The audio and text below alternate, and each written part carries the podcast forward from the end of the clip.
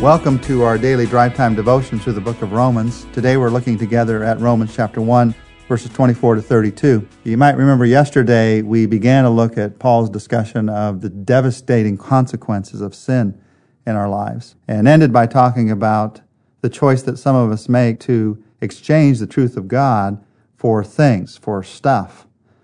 In 24, Paul begins to talk about the results of that in our lives. Romans chapter 1, 24 to 32. Therefore, God gave them over in the sinful desires of their hearts to sexual impurity for the degrading of their bodies with one another. They exchanged the truth of God for a lie and worshiped and served created things rather than the Creator, who is forever praised. Amen. Because of this, God gave them over to shameful lusts. Even their women exchanged natural relations for unnatural ones. In the same way, the men also abandoned natural relations with women and were inflamed with lust for one another. Men committed indecent acts with other men and received in themselves the due penalty of their perversion. Furthermore, since they did not think it worthwhile to retain the knowledge of God, he gave them over to a depraved mind, to do what ought not to be done. They've become filled with every kind of wickedness, evil, greed, and depravity. They're full of envy, murder, strife, deceit, and malice. They are gossips, slanderers, God haters, insolent, arrogant, and boastful. They invent ways of doing things evil. They disobey their parents. They are senseless, faithless, heartless, ruthless. Although they know God's righteous decree that those who do such things deserve death, they not only continue to do these things, but also approve of those who practice them. Well, about this time, you're probably thinking, what in the world could be inspirational about this devotion? What a depressing list of sins. The truth of the matter is, Romans chapter 1, verses 24 to 32 is a picture of what life without God looks like. And for me, the inspiration is I don't have to live that kind of life because of what Jesus Christ has done. What does life without God look like? We are in a culture that often calls the immoral moral and the moral immoral. And it can get very confusing if you take your cues from news magazines or public opinion polls or talk radio. But God is clear. These verses that we just read show that. And the key question we all have to answer is, who am I going to trust? Am I going to trust the opinion polls or God? Am I going to trust what I feel or what God says? These verses are about sin. As you read these verses, they show us again and again that sin has a predictable pattern. Even going back into verse 23 that we looked at yesterday, and then through all of these verses, you see this predictable pattern of sin. Sin is our enemy. Sin is our opponent. And it is good to understand the patterns of your enemy. And Paul goes over and over this pattern of sin. You see three specific things as you walk through these verses. You see, the first thing that happens in this pattern is that we ignore God. It's not as if we don't know anything about God. Paul says again and again, we know about God. We can see it in creation. We can see it in His truth. It's, it's that we ignore what we do know. In fact, he even reminds us that we ignore God when we don't give him thanks, when we don't give him praise. Instead of being thankful for what God has given, man was willing to use God's gift without worshiping the giver. Well, that's true today too. Sometimes the worshiper becomes the philosopher. Instead of focusing on God, we focus on ourselves. The second thing that happens in this pattern of sin is then we replace God. The word that's used again and again in these verses is the word exchange. We exchange the truth of God for a lie in verse 25. Back in verse 23, we talked about exchanging the glory of God for images. We replace God. Sin is a bad deal, by the way. It's a bad exchange. It's like exchanging a, a Jaguar for a Pinto. Oh, it's even worse than that. It's a very bad exchange. But we make that exchange. And why do we do that? Why do we exchange truth for a lie? Why do we exchange glory for a thing? The reason is we're all made to worship something. And when we try to ignore God and put God in a place out of our lives, our hearts are going to be drawn to worship something. And if we hold God at arm's length, we're going to worship something else. It's going to end up being a thing. It's going to end up being a lie. Now, the Bible calls this idolatry. What does an idol look like? We all have this old picture of some kind of a, a stone idol, a, a, figure of a person. But an idol can also look like uh, your car or it can look like your golf bag, or it can look like uh, your favorite vacation spot, or it can look like some award that you've been going after all your life, or the corner office. Now, some of those things don't have to be idols, but they can become idols. Someone said that there's a crude paganism and a cultured paganism. Some grovel at the foot of an idol, others worship at the shrine of an ideal. Even some great ideal, some dream that's only your own and you hold God at arm's length from that, you want to do it yourself, that becomes an idol in your life. Why do we make idols? Because, as I said, we're made to worship something. We are made to worship something. And if we don't worship the true God, we'll end up manufacturing our own God. We either recognize that God created us in His image, or we end up creating gods in our own image. We replace God. The pattern is we ignore God, but we need to worship something, and so we replace God. And then the third thing that happens in the pattern is we reject God. It's a very short step between idolatry and immorality. And I'm talking about the kind of rejection that says, I can live my life any way that I want. There's another exchange that, that is talked about in these verses. In verse 26, they exchange the natural for the unnatural. They begin to live the kind of life that they want to live. Science and philosophy and even education and media are often confused about homosexuality. The Bible isn't. God isn't.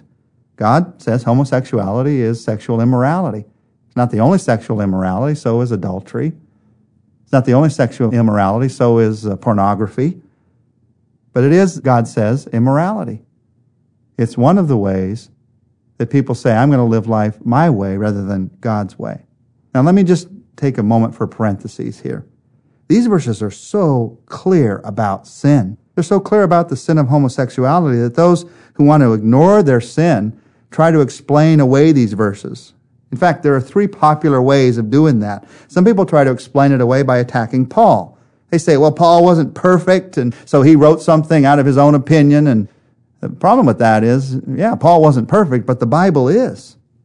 And God wrote the Bible through Paul, and I'm imperfect man, but it is a perfect book. To say that the Bible is imperfect because Paul was an imperfect human being, that is as dangerous as saying that, that Jesus must be imperfect because his mother Mary was just a human being. God wrote the perfect word through Paul.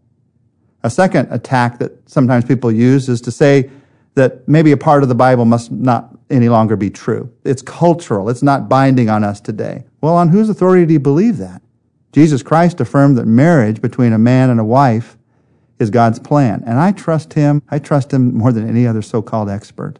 And then a third attack is sort of an attitude that you hear sometimes where you act as if God is out of date.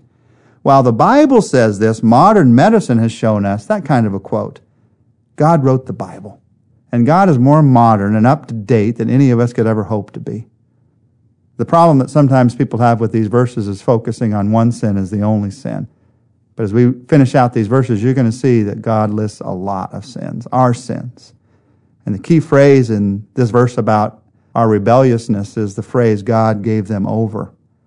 That's, by the way, an expression of God's wrath. Sometimes we think of wrath, we think of thunderbolts falling upon us from heaven. As Paul spoke here, he spoke of a wrath that involved the quiet decay of the human heart.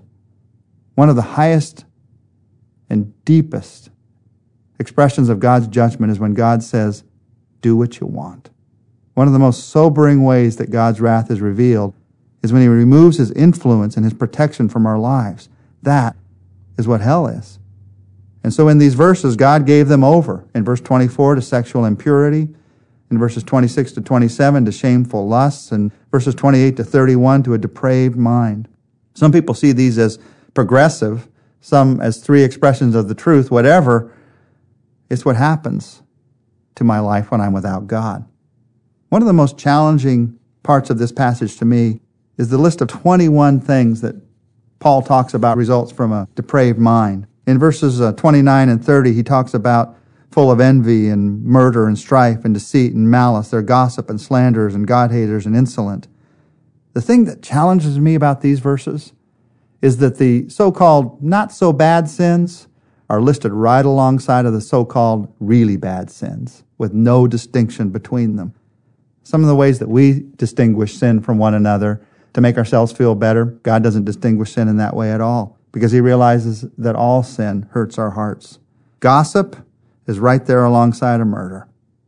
What do you do when you get to the end of a chapter like Romans 1 and you realize it's about my sin? And it's about the hurt that sin brings to my heart and the heart of God. What do you do at the end of this chapter? Well, strangely, I would say what you need to do is celebrate. Celebrate. Thank God that you've escaped his wrath through Jesus Christ. Refuse to excuse your sins. Celebrate by living the kind of life that God made you to live. Celebrate by realizing He can break the pattern of sin in your life. Celebrate by realizing you can live a life that encourages other people not to sin. In fact, I would like you to pray with me a prayer of praise right now. When you decide to praise God in the face of sin, you're deciding to have faith. You're deciding that your life is going to be ruled by that faith rather than by sin.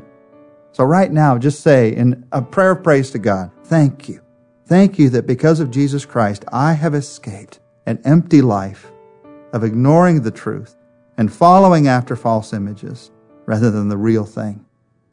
God, give me the grace to refuse to excuse my sin, but instead to look to you to break the patterns of sin in my life. I pray that my life would be a trophy of your grace an example to the world of the way that you can change a life. And I pray this in Jesus' name. Amen. In our next devotion, we're going to start a look at Romans chapter 2. We'll take five days together to look through Romans 2 and see the truth that it has for our lives. And let me just give you a word of hope and encouragement.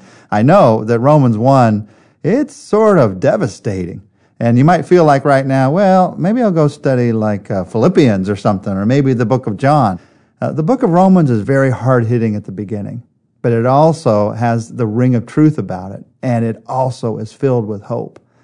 The same hard hitting truth about sin is also reflected in the hard hitting truth about hope, about God's growth in our lives, about the Spirit's difference in our lives. So stick with me through the book of Romans. Enjoy the fact that God can take what could devastate us and rescue us. And not only rescue us, but begin to change us. You see, Romans is a history changing book. But first of all, Paul talks about the history that needs to be changed. And then he begins to talk about how God changes history. We'll take a look at that together as we look at Romans chapter 2 next time we get together.